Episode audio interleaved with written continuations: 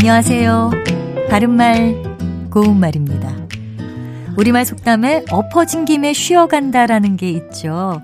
뜻하지 아니하던 기회를 만나서 자기가 하려고 하던 일을 이룬다는 뜻인데요. 넘어진 김에 쉬어간다도 같은 의미입니다. 이것과는 조금 다른 뜻의 쉬려던 차에 넘어진다라는 속담도 있습니다. 마침 쉬려고 하던 차에 넘어지게 되었다는 것으로 마음속으로 바라던 일에 대해서 할 수 있는 조건이나 핑곗거리가 생김을 비유적으로 이르는 말이죠. 동사 쉬다와 관련된 표현으로는 허리쉼이란 고유어 명사도 있는데요. 몸을 앞으로 구부리고 한참 동안 일을 하면 허리가 상당히 아프죠. 이렇게 허리를 써서 일을 해서 허리가 아플 때 잠깐 쉬면서 허리의 피로를 푸는 것을 허리 쉼이라고 하고요. 동사 허리 쉼하다로도 사용할 수 있습니다.